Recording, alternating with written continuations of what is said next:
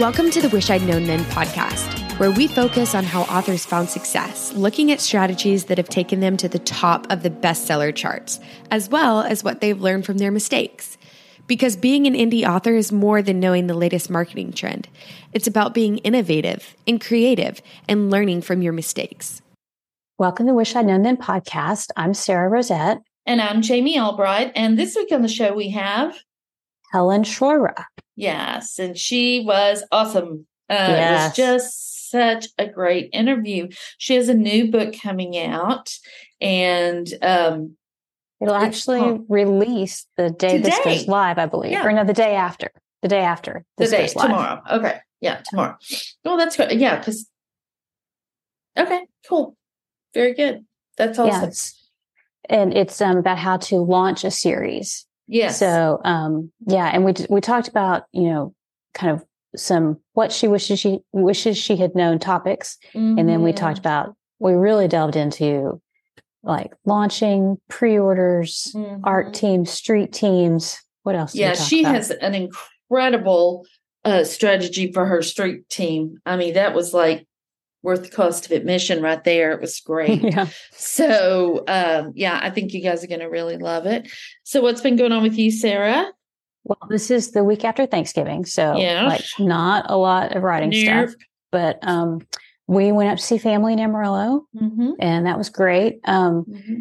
It was kind of a sad time. I have oh, no. a relative who's not been doing well for a long time, and um, went into hospice and passed away like right after Thanksgiving. So, so that kind of, it just makes it a very difficult time. So yeah. it was great to see everybody, but, um, yeah, that, that was going on. So like, I'm traveling again next week for the memorial and, mm-hmm. you know, you know how that just kind of Yep. Throws everything off, you know, what you were planning and stuff. Yeah, it does. So, it does. Yeah. So that's what's going on with me. And um, I actually have done a little bit of writing and mm-hmm. like end of year stuff, getting things yeah. organized for like the end yeah. of the year. Mm-hmm. And um, that is like about it. I have nothing yeah. super, super writerly yeah. wise to talk about. What about you? Same here. I mean, you know, we, we were, it was Thanksgiving. Um, we had a great day on mm-hmm. Thursday. It was just my kids and my grandkids and my mother in law and husband. And uh, it, we just had a great day. It was so fun. It it really was just so fun. And then on the last Saturday, we went to my mom's, um, and my, you know, all my sisters and stuff were there, and that was hard, harder than last year, which mm-hmm. I had heard could be, but I was like, oh no, no, we're better it it was hard. It was hard for me. I really don't know if anybody else it was hard for, but it was hard for me. And um thankfully we you know we had all the kids and so we left pretty pretty soon after dinner um because you know they were going to play some games and stuff and our kids that was the last thing we needed with kids so we just left and um I think they ended up having a really good time, but I, it was just not. And I've I've struggled all week. All week mm-hmm. has been struggling, but I have written, so that's good. And um, yeah, that's about it. That's about it. But we yeah. should talk about um, our sponsor. Our- this today is the two authors chat show podcast. podcast. And I was a guest on the show. It's hosted by Nicholas Harvey and Douglas Pratt. Um, and they are hilarious. And it is just a fun, chatty podcast. And uh, I laughed a lot when I was on it. And uh, they asked some really good questions. I think it's geared towards readers, but but authors, their audience has become a lot of authors because they just like hearing from mm-hmm. other authors. And mm-hmm. uh, so, anyway, it's really great. It's the Two Authors Chat Show podcast, and you can find it, you know. Um, and we'll have a link in the yeah, in we'll have notes. a link on the show notes. That's but, the easiest way. Yeah, yeah, it's the easiest, you know. Um, but it's it's really is a fun it's a fun show, and I you all should check it out. Yeah, so I'll put the link to your interview with yeah on that on yeah. that podcast. I'll put that in the show notes. Okay. And um, I'll read a quick little blurb that they said they use. It says, "Yeah, ever wonder how authors come up with the riveting stories readers love? Join best-selling novelist Nicholas Harvey and Douglas Pratt every other Tuesday as they use audience questions and entertaining celebrity guests to often humorously delve into themes and topics they rarely stick to. Which you know, I totally understand that. Yeah, you'll have a topic and then you go off on a rabbit trail." so yeah. So it says yeah. get a glimpse into the confusing minds of writers and enjoy lively banter with distinguished guests. So yeah. we definitely encourage you to check that out. And thank yeah. you to the two authors chat show for sponsoring this week. We appreciate it. We really appreciate it. Thank you so much. And mm-hmm. we should get on with the interview because it's yes. Awesome. Yes. So here is Helen. Well, today we are really happy to talk with Helen Scheuerer. How are you, Helen? I'm good, thanks. Thanks for having me back. I'm excited to talk to you guys. Well, we're so glad you're back, and we're very excited to talk today. Yeah. I always love talking about series and Me launching too. a series today. So Jami loves launching. Mm-hmm. So we will be in, you know, talking about our favorite things. So let me read your bio and we'll get started. Helen is a best-selling fantasy author. Her, her love of writing and books led her to pursue a creative writing degree and a master's of publishing. She has been a full-time author since 2018 and now lives in the midst of the mountains in New Zealand, where she, mm-hmm. const- where she is constantly dreaming up new stories. Oh, that sounds lovely. I probably said that. that. the last time uh, uh, you were on here. Well, give us a quick update on what's happened since you were last on the podcast. Um, so I think I was on maybe about this time last year, actually, um, mm-hmm. and there has there's been a lot uh, that's happened basically. Um, so this year I made the switch from YA epic fantasy to epic romantic fantasy for adults, mm-hmm. so a mm-hmm. lot more romance. Mm-hmm. Um, so basically, it's just been this huge year of transition. I've released three books in that genre, um, as mm. well as the nonfiction book we're talking about today. Um, and yeah, it's it's just been huge. I've got a new agent. I've had foreign translation deals. Um, I was part of a multi-author series. It's been it's been massive, really. So um, on one hand, it feels like it's gone really, really quickly, and then mm-hmm. when I list stuff like that, it feels like it's been about ten years. So. well, that's exciting. Um, so your agent, um, that's for your foreign stuff, or are you trying to shop with traditional publishers?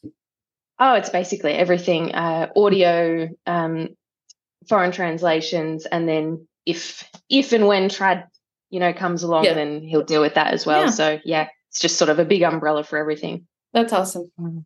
Yeah. yeah.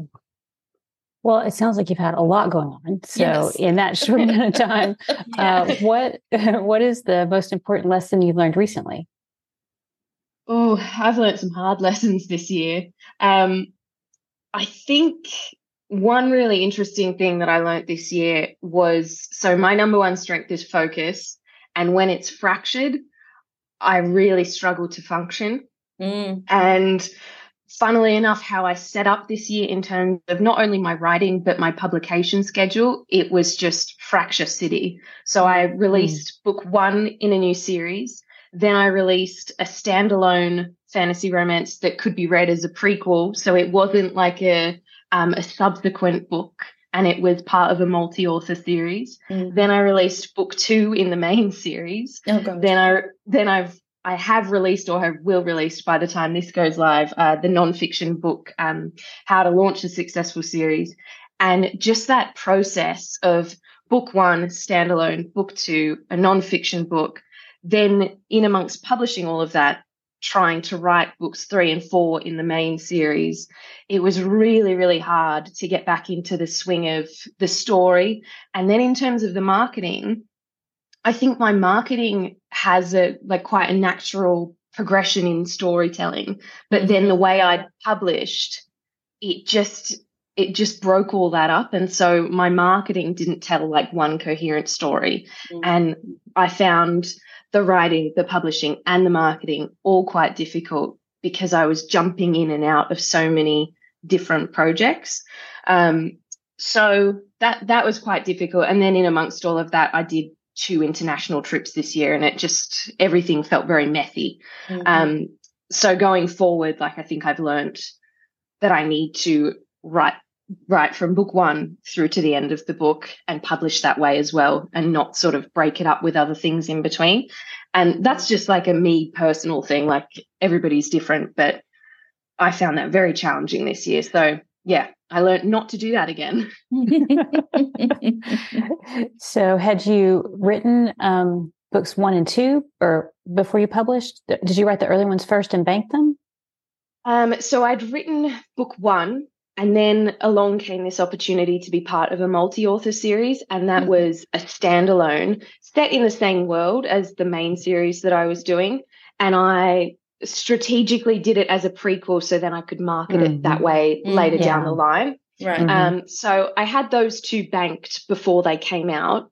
And then while they were coming out, I was writing the second book in the series and I mm-hmm. was either writing or or um, editing the nonfiction book. So it just all it felt very um, very messy to me. Mm. And I think I think that process in terms on a on a craft level, because I wasn't going from the start of the story to the end of the story, it knocked my confidence a little in the later books when I I was questioning the consistency in like plot points and stuff. I was, mm-hmm. you know, struggling to remember certain things because I'd done so many things in between. Um, yeah so yeah, that's I, I learned maybe that's not the best way for me to work in future. yeah. well, besides that, uh, what's the biggest change in you've had to make in your thinking or your mindset, like moving from one genre to an to the next, um, going into nonfiction, things like that? I mean, uh, has there been a shift in your mindset? Well, the going into nonfiction was actually an initial shift in mindset anyway. It was part of my diversification of income strategy. Mm-hmm. Mm-hmm. Um, because my fiction is currently all in KU, which is a bit of a wobbly topic half the time. Mm-hmm. Um, and you know, it's, I'm there it's with bit, you. Yeah, it's a bit scary uh, when you hear all these horror stories and and whatnot. Um, and I had ideas for for the nonfiction books. You know, two years ago or so. Mm-hmm. And so mm-hmm. I, I went down that path initially as part of a diversification in terms of you know looking towards the future what if this happens what how can i you know create a mm-hmm. safety net elsewhere that sort mm-hmm. of stuff so the nonfiction was part of that um, mindset shift i think i've also really learnt to lean into my strengths so like we were saying above like i learned not to, you know, mess up the process of writing books one to three sort of thing. Right. And in a in a similar respect, I've also learned like I go through these phases where I want to do all the things. I want to do a Kickstarter. I want to do a Shopify store. I want to, you know, actually write the books that I'm going to put into these things. Um, and I think the mindset shift that I've had is that it's okay to put certain things on the back burner to give myself permission to just do one thing at a time and then mm-hmm. reassess later. And one little tool that I've sort of been using that a coach recommended to me was when I sort of get this overwhelm of I want to do all the things, create like a task in my calendar so that you know in three months time it's like now reconsider starting shopify store or okay. reconsider kickstarter and i'll put it three months down the line and then mm-hmm. I can get it out of my head and it's not just churning and churning. Right. You um, know that you know there's a time coming when you are exactly. going to try to deal with that. Yeah, that makes sense. Yeah. Yeah, exactly.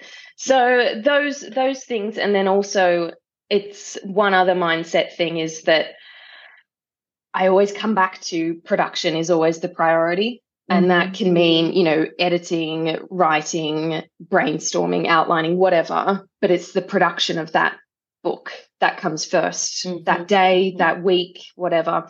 And it means that admin sometimes falls by the wayside. Sometimes it means that in between these things, I have to do a week of admin or a week of marketing. Mm-hmm. But I think I've just learned that that actually works well for me and there's not sort of one one size fits all. So mm-hmm. sort of coming to terms with that and wrapping my mind around it, I think has definitely you know shaped some of these changes in mindset and business strategy, I guess. Mm-hmm. Mm-hmm. Yeah. That makes sense. Yeah. Well, mentioning business strategy, since uh, you talked about earlier or just a little while ago about how things have changed and you uh, were using nonfiction as a way to diversify your income. So, have you mm-hmm. done anything else like to change your business model recently Um, so I'm like I said, I'm in this sort of big year of transition. So mm-hmm. it's all sort of in in progress. I've not got you know this amazing story about how I changed one thing overnight.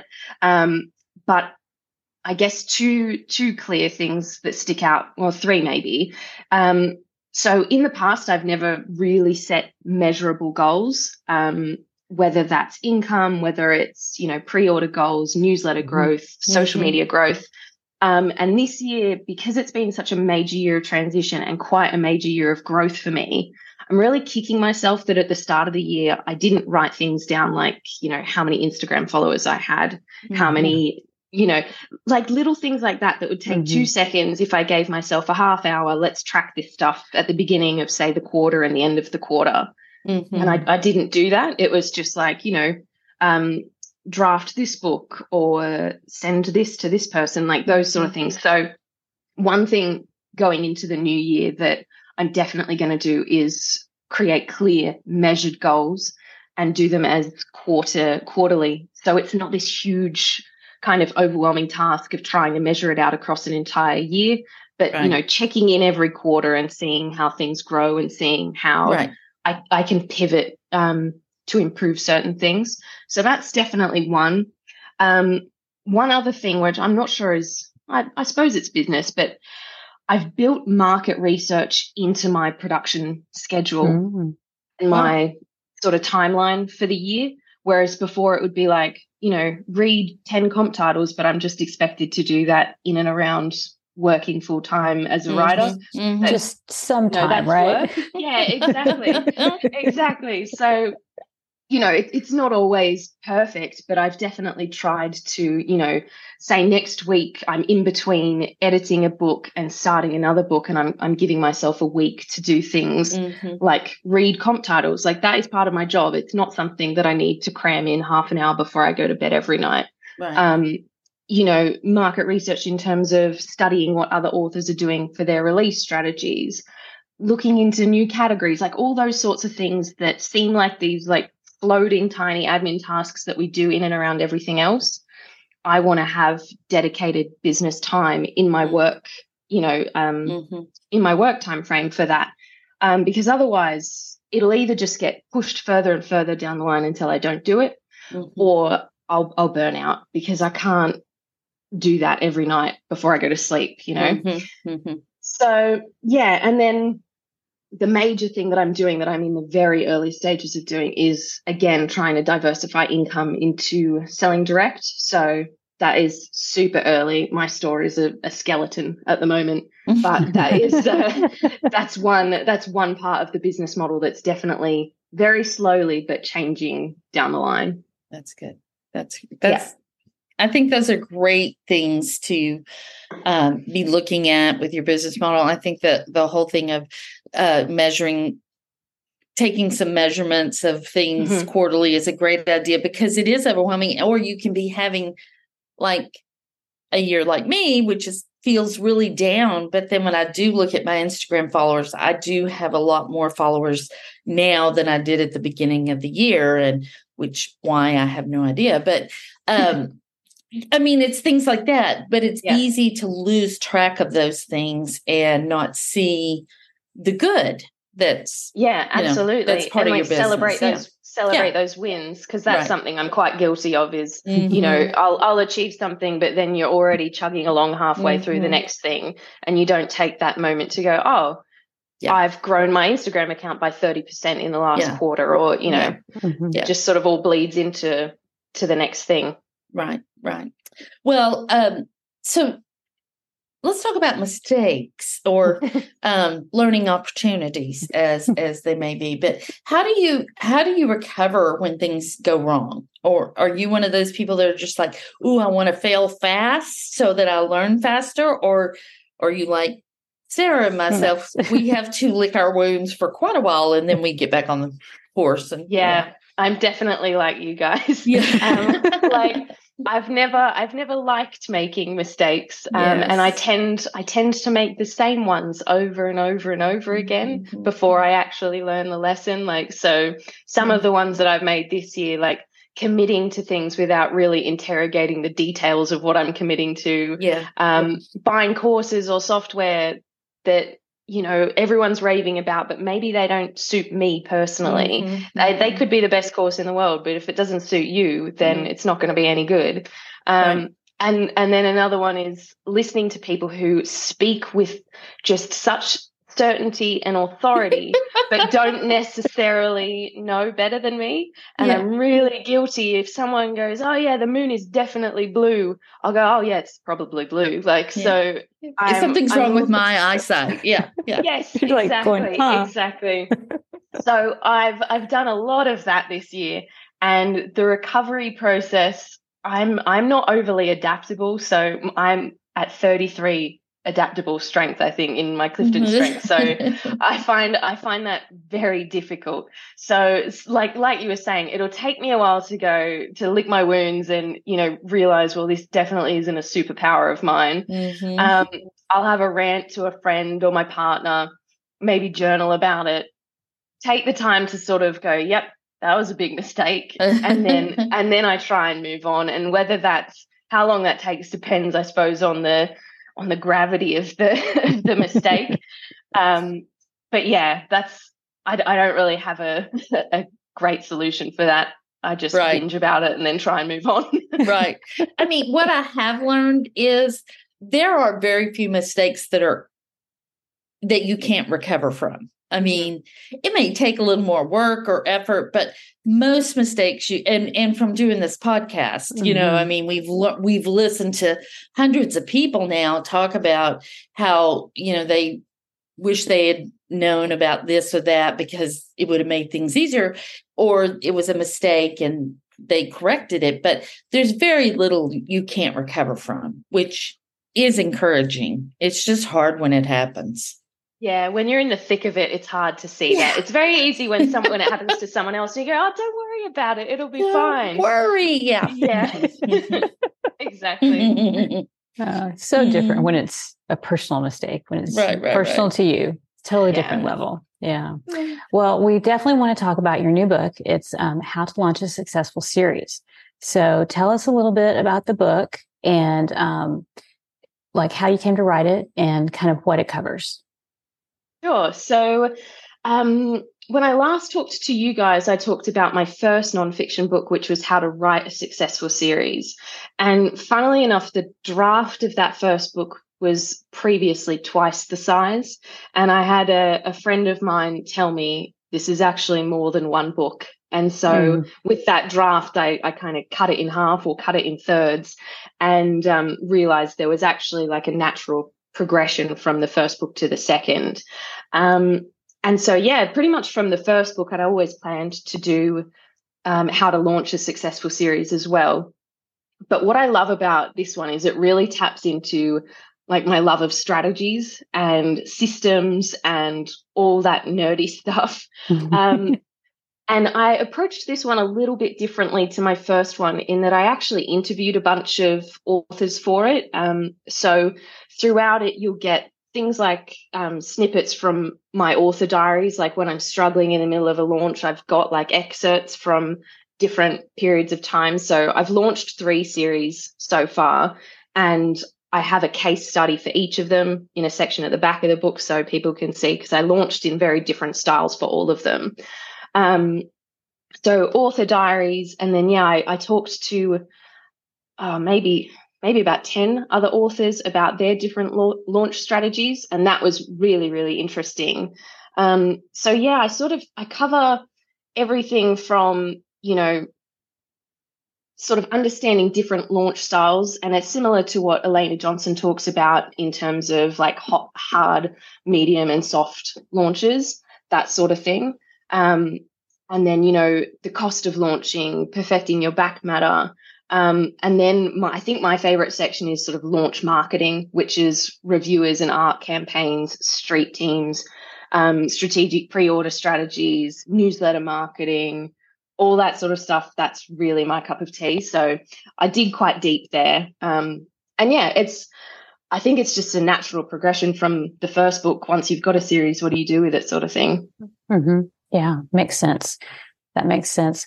Well, um, let's talk about the um, marketed, like the timing of launches, because that's always a question people have is like, how should I time my launches for my series? And then um, that will probably branch out into marketing. So talk about timing first, and then we'll kind of get into marketing. Yeah, sure. So, um, like, I suppose it's like anything, it really just has to suit the individual author. But where I've sort of looked at it from is that my first series, The Oremere Chronicles, I only launched one book a year.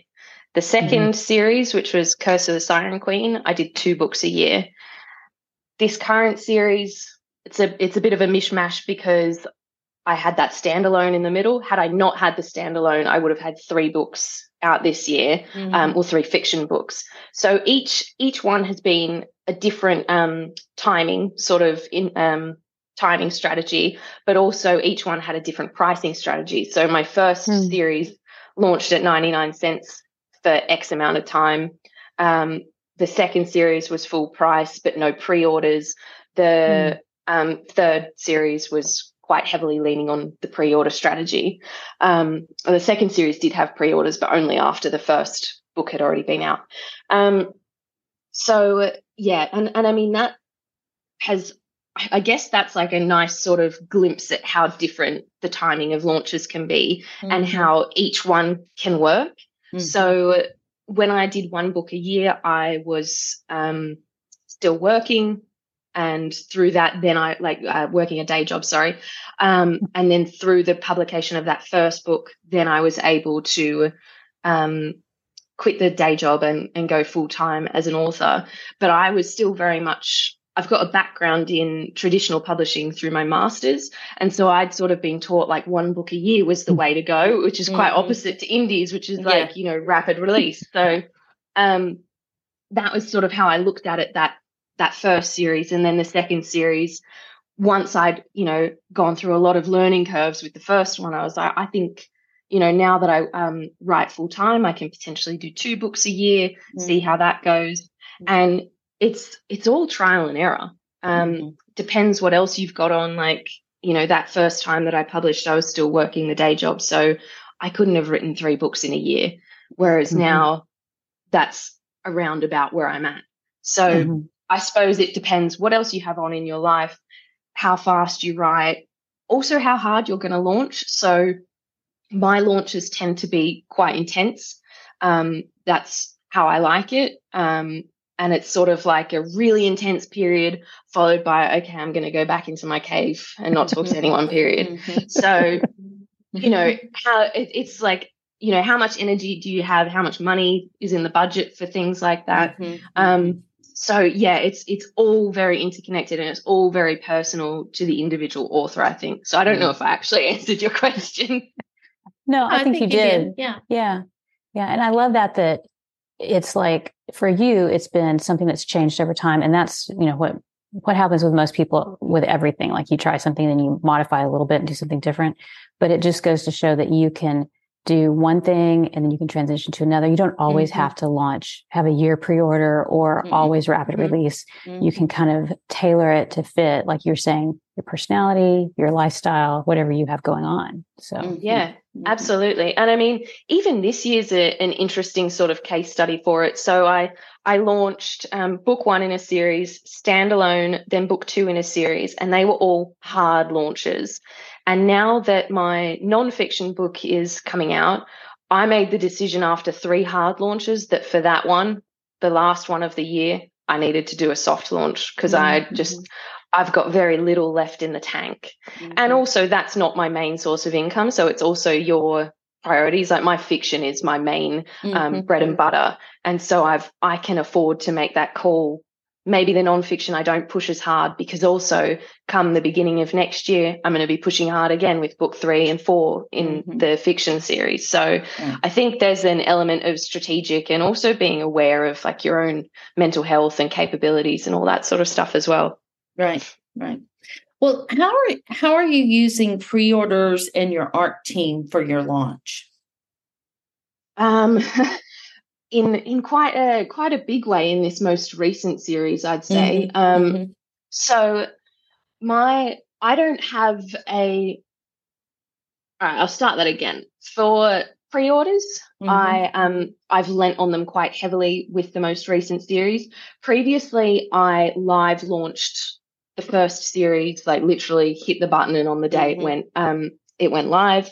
Um for Curse of Siren Queen, my second series, I think I only had maybe a two week um pre-order for the first book and it was literally so I could have the link to then schedule things because mm-hmm. I don't mm-hmm. for me personally I don't like scrambling to get the right. link to do this to do that I like it all done in advance mm-hmm. um, but you know 2 weeks isn't a very long pre-order period no so not. I would say I would say I I relied very heavily on pre-orders for the most recent series and for book 1 I pushed quite hard um, and it's I found it's quite difficult, especially when you're in KU, to push book one of a new series as a pre-order. Mm-hmm. Um, but I pushed quite hard, and I did things like pre-order strategies, uh, not strategies, pre-order incentives. Mm-hmm. So if you submitted your proof of purchase to me, you got you know the first three chapters of the book immediately. You got a free um, prequel novella. I think you got a map, you got the books playlist, and I created like a little bonus bundle essentially mm-hmm. so that you know, I could shout about it to my newsletter on social media, that sort of thing. So that right. was book one. And that worked quite well. And then what I've done is um, pre order chaining. And that's not my term. I think that's uh, Nicholas Erik's term, but I really mm-hmm. liked it. So I'm mm-hmm. borrowing it.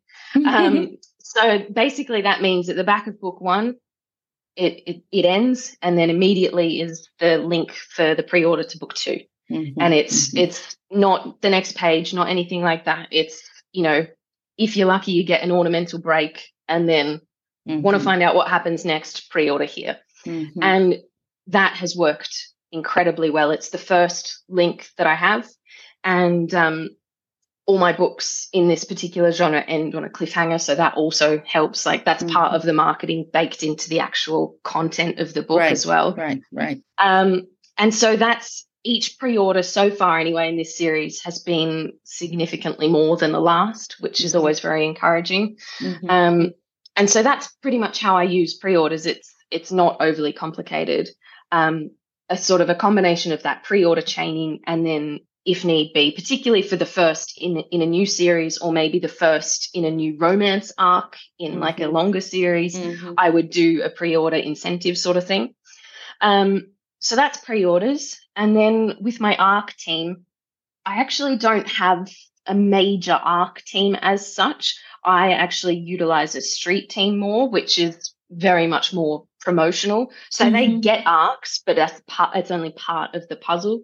So they'll get an arc, they'll get um, like a welcome pack. I send them a link to media materials. So that's high res cover files, 3D images, tropes mm-hmm. list, media kit, anything and everything they might need to then create content for me to then promote the book. Mm-hmm. And I have a I have a Discord server and it it's been really successful and that's the first time I've done a street team at this sort of level and it has really really pushed like the the limits of what I've done before and it's been really really powerful. Um so yeah, that's that's sort of the gist of it. wow, that's amazing.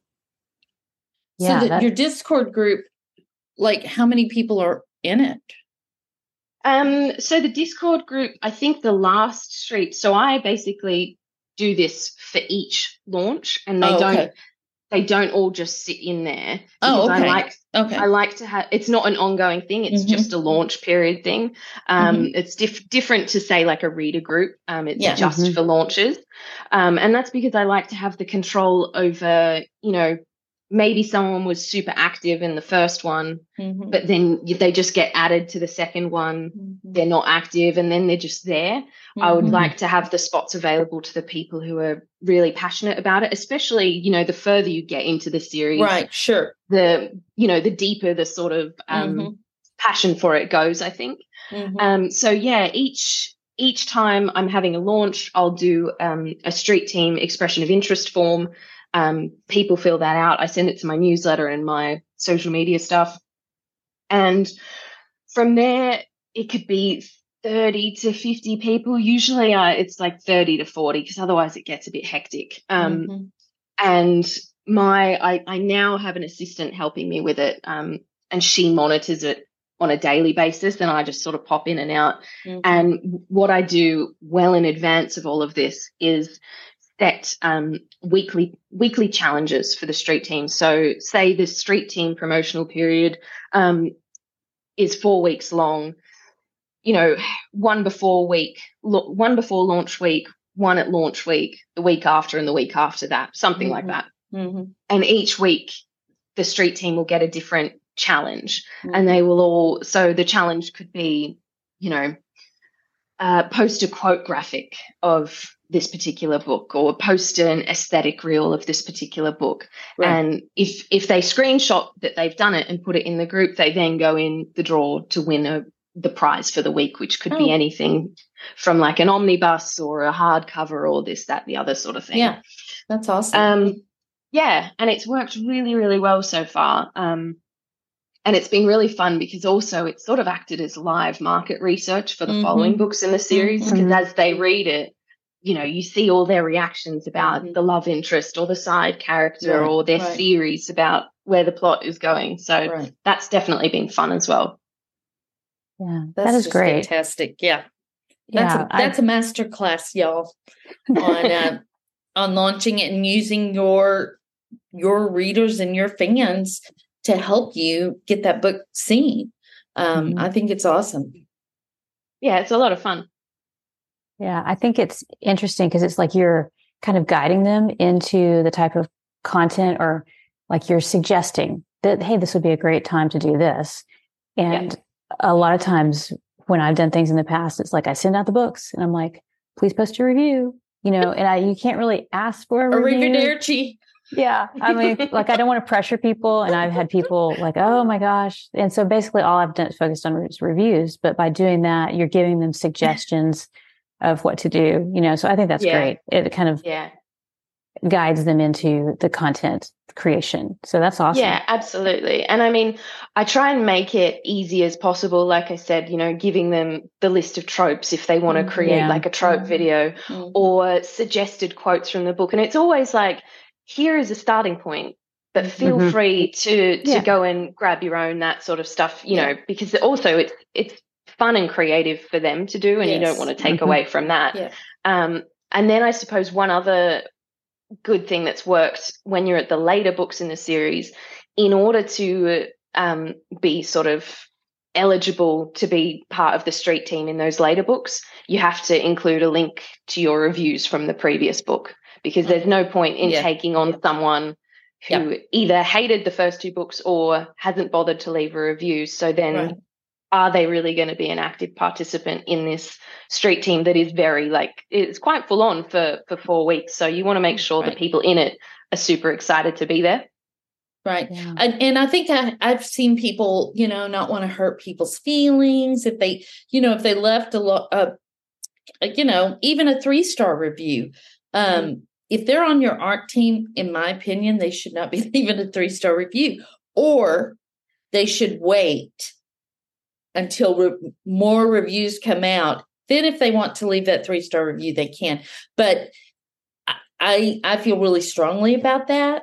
I mean, they yeah, get a free book, too. they get early access. They, you know, it's a privilege. And yes, I want an honest review, but I kind of don't either. Exactly, exactly. you don't, know what I mean? Don't hurt, don't hurt the promotional. Don't period, hurt the promotion. Yeah. Exactly. Yeah. And if if they've been on any ARC teams, they know that's the rule. You know what 100%. I mean? It's just Absolutely. so to to not give them a book the next time. I, I don't have a problem with doing that at all. And yeah, um, because this is your business, this is your book, and it gets really it gets one chance. Now, you may get to do something later that could help promote the book too. But this is its launch, and especially if you're in KU, you need you need a good launch, you know. And yeah. so I think you have to be really strategic about that.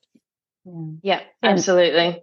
Yeah, and by having a different team for each book, that mm-hmm. allows you to kind of vet each mm-hmm. group, and mm-hmm. so that would make that a lot less painful if yeah. you're yeah applying for each one. So that's a good way to handle that. Yeah. You don't actually have exactly. to tell people, no, you don't get a book. Right, right, right. No, I mean how how I do it is at the top of the form it says only successful applicants will be contacted. So I'm not having yeah. to send rejection uh, mm, emails to anybody. Yeah. yeah. And I mean creating it again and again for each launch it's like I've got the skeleton of the Discord each time. So I just mm-hmm. delete the content in it, keep all the channels, and mm-hmm start again. Yeah. And I mean, some people might find that a bit uh, tedious, but I think for me personally, the benefits outweigh the cons in how I work anyway. Right. So I'm sure there's other streamlined ways of doing it if that's not your style. Mm-hmm. Yeah. But I think yeah. it's a great jumping off point for people to mm-hmm. think of mm-hmm. things that they could do in their yeah. own way. Yeah.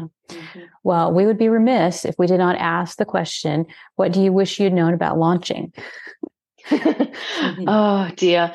Um, I think I think I if I could go back, I would tell myself that maybe launching a standalone in the middle of a, an ongoing series is not the best way to do it. Mm-hmm. Um, I mean, I was I was in a I was in a sort of situation there where the opportunity came to be in something I wanted to be a part of, so I took the hit in the you know fractured focus and the lack of streamlining across my series to be a part of this really cool thing. Um, so that's fine. But you know if if i could tell myself again i would i would say mm, you know next time maybe don't do that. Mm-hmm. yeah yeah, but I always forget to count. They call it like the oppor- the opportunity cost. You yes. know, where if like you're going to yes. do something, you're not going to be able to do something else, yes. Mm-hmm. and I always forget to count that. That's something I need to make a little note and stick it mm-hmm. on the computer. That that's definitely me as well. I sort yeah. of uh, got super excited about it and thought, oh, I'll just write an extra book this year. Not yeah. that it'll take away from the other book that I could have done, but right. it was right. all fine. Yes, yes. Well, what do you, what are some common mistakes you see authors making when they launch a series? Um so I suppose one that I've learned personally is not managing expectations. Yeah, that's, yeah. A, that's a tricky one.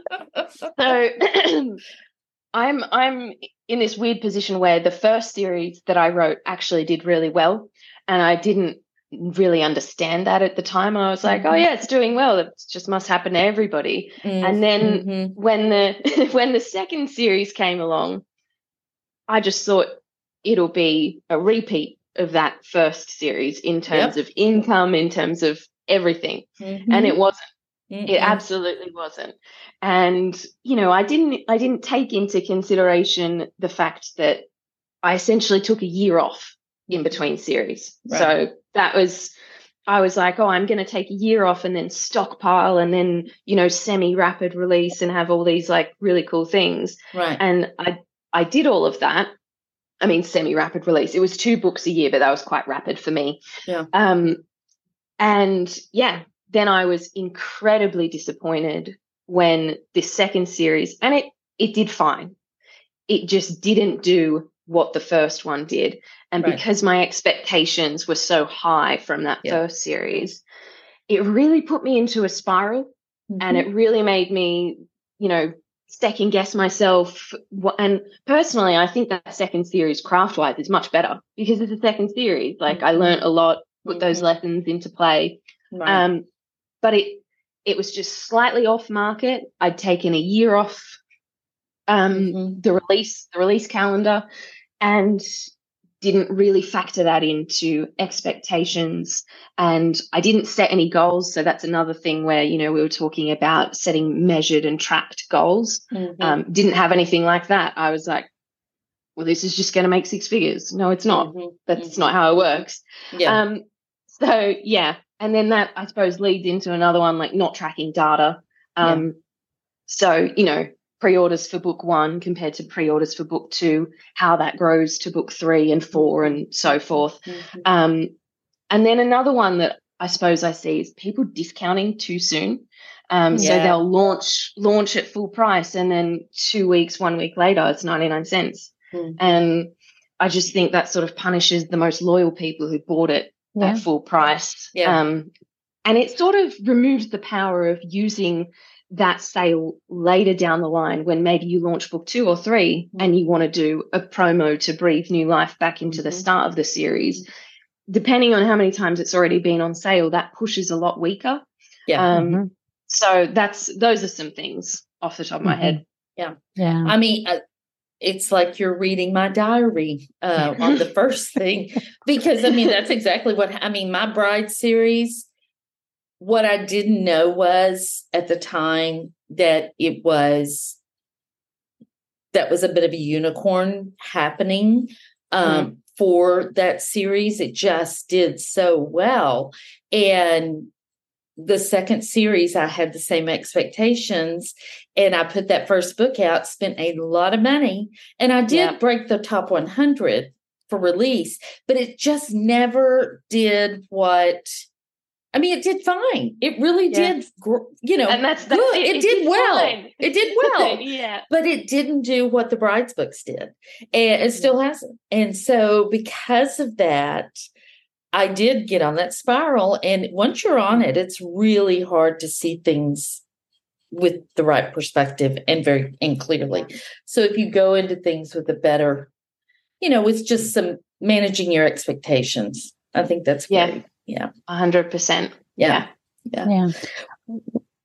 Well, this goes very nicely into yeah. um, one question that we also wanted to ask was you have a chapter on self-care. And so let's talk about that a little bit. Like, what kind of mindset do authors need to take care of themselves during launching? I mean, not having maybe maybe realizing that every book is or every series is its own thing and not assuming that the same thing will happen again would be good but we all have that issue but um, anything else on self-care that, that you would recommend authors do yeah, so it's funny because in the self care chapter, like obviously I'm not a mental health expert or anything right. like that. It's all sort of based on each time I've launched a book, each time I've launched a series, you just learn something new. So it's kind of right. with that lens. Um, so I do talk about managing expectations because of the lesson learned that we just discussed. yeah. Because um, I reckon that took me two years to get out of that funk of thinking mm-hmm. that this the second series was a failure. And then that led into every time that I needed to make a decision about the third series, second guessed absolutely yeah. everything. Um, I cut back on a lot of costs because I'd done a similar thing where second series I thought, oh well, the first series made so much money, I'm going to put more money into this one, and then it just didn't, you know, lift mm-hmm. off in the same way. So yeah, I talk about managing expectations a little bit. Um, also, I've really learned that finding your people is a massive, massive help. So my first series, I didn't really have any author friends and I wasn't really mm. part of a, a massive author community or anything like that. And so I'd go through all the cycles that I still go through of this, you know, pushing so hard and everything is just go, go, go. And you're talking to so many people. And as an introvert as well, that exhausts me. Mm. Um, and I did the first series completely alone and then was borderline burnout after each one and sort of yeah. thinking that that was normal.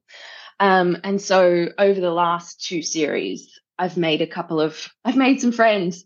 Um, and so I actually, you know, can talk to people about it, you know, talk about just release strategies or, you know, if it maybe it's just venting about this thing went wrong with Amazon or they won't link my paperback or, you know, that sort of stuff. Um, so that's definitely helped being able to talk to other people about it. And, you know, a lot of the time you talk about it and then you feel better. Um, yeah. And then I suppose learning my own sort of um, pattern with launches, which is almost this crash and burn style where I go really hard and then I I need to recover. Um, and this is, like I said at the beginning, you know, there are certain mistakes you got to make over and over again until until you um you learn the lesson. And this is one I've learned again and again, like nearly every launch. Mm-hmm. After a launch, I cannot expect the next day to just keep writing a book. I can't expect to, you know, write 4,000 words that day. It's just not going to happen. Um, so now, like around launch time, launch day, also because I'm in New Zealand, um, or Australia, depending on where I am. Um, my launch day isn't actually the worldwide launch day. And so I'm sat right. here going, oh my God, nothing's happening. Like everything, like, you know, no, there's no, there's no rank, there's no bestseller tag. And I know, I know why. It's because yeah. I'm in the future, but it doesn't stop me sitting there, refresh, refresh, refresh. Yeah. So now Just on like my New Zealand slash Australia launch days, I take myself out to brunch and Good. I take a book and I have a mimosa and I sit there and just try and forget about it for a little bit. And that has been so helpful because that's great. Just, yeah, just sitting at home worrying about it does me Screening no your finger, refreshing. yeah, exactly. so, yeah, I mean, it's, that's all stuff that's personal to me, but like everybody will have a different thing. And I think with each launch, you know, maybe do a lessons learnt thing about how you feel, about what worked and didn't work. Yeah. And then yeah. that reflection can help inform how you then go into the next one. And maybe each time you learn to take care of yourself just a little bit better and yeah. a little bit better. Yeah. Yeah. Doing a post-mortem on each on each launch is not a bad mm. idea because exactly. and I don't I mean like I cannot do that either clearly people know this about me but but I do um like a lot happens with my launches between when I send it to the editor into the launch. I mean, you know, there's a lot compacted and crushed into that time. And then I go hard on the launch and I'm exhausted. Yeah, like my my brain is mentally yeah.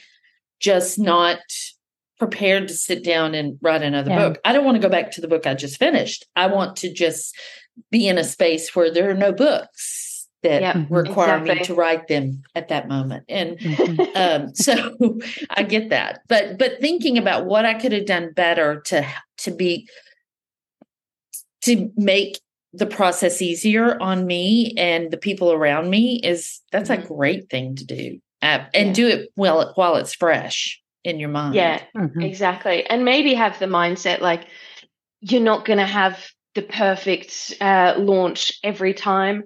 And, you know, these things like self care for series launching, like everything I'm saying, I've learned over six years. It's not yeah. like I launched one book and then thought, oh, now I have the answer. It's to ha- it's to go to brunch and it's to right, right, time right. this, that, and the other. You know, it's not yeah. an overnight thing. So, no. and it'll be different for everyone. Right. Well, this has been awesome. Um, if you had to start over today, what would you do differently? Oh, put me on the spot there. um, um, I think maybe not have that gap year between series. I think that really yeah. hurt. It hurt my career. Like I launched mm-hmm. a prequel collection and I launched an omnibus thinking that they were the same as launching a full length fantasy novel, which is yeah. not the case. Yeah. Um, so I might have even said that last time. Um, but that basically put me back a yeah. year and a bit in my right. career i would i would be in a much different a very different place right now had i right. not done that um, but also better to do that in the early days than mm-hmm, you know yeah. 10 years into the career where you've right. like established everything that you're doing um, so yeah i might have might have changed that might have done that a bit differently yeah great great well as Jami said, this has been great. And I think yes. you've given such um, interesting ideas yes. that, I mean, I don't think a lot of people are thinking about like Discord servers and mm like That's interesting things. Information. Yeah. Yeah. yeah so oh, good. Really I'm good. glad you liked it. so tell everybody where they can find out about you and your books. Um, so you can go to helenscheuerer.com. I'm sure you can put that in the show notes with my uh, last name yes. is a bit of a problem. Um, but yeah, helenscheuerer.com and all my books are on Amazon. My fiction is in KU, my nonfiction is wide. Um, and yeah, that's I'm I'm on Instagram, but my social media platforms are all pretty much for my fiction. Um, my nonfiction is um, I've got a a bit in the menu on my website that says for authors, and you can sign up to my mailing list and stuff there. Um, and yeah, that's that's about it. That's great. Yeah. Well, thanks for listening today. I'm going to do the outro. Um, you guys can support the podcast at wish I'd known then for writers.com backslash support. And we always, we just appreciate our supporters so much. And And don't forget to listen to Nick and Doug on the Two Authors Chat podcast. And um, we will see you guys next week on the Wish I'd Known Then for Writers podcast. Bye, everybody. Thanks for listening to the Wish I'd Known Then podcast. We hope this episode inspired you, empowered you, and made you laugh a little bit too. If you loved it, tell your friends about it. And if you feel so inclined, leave us a review. We look forward to being with you again next week.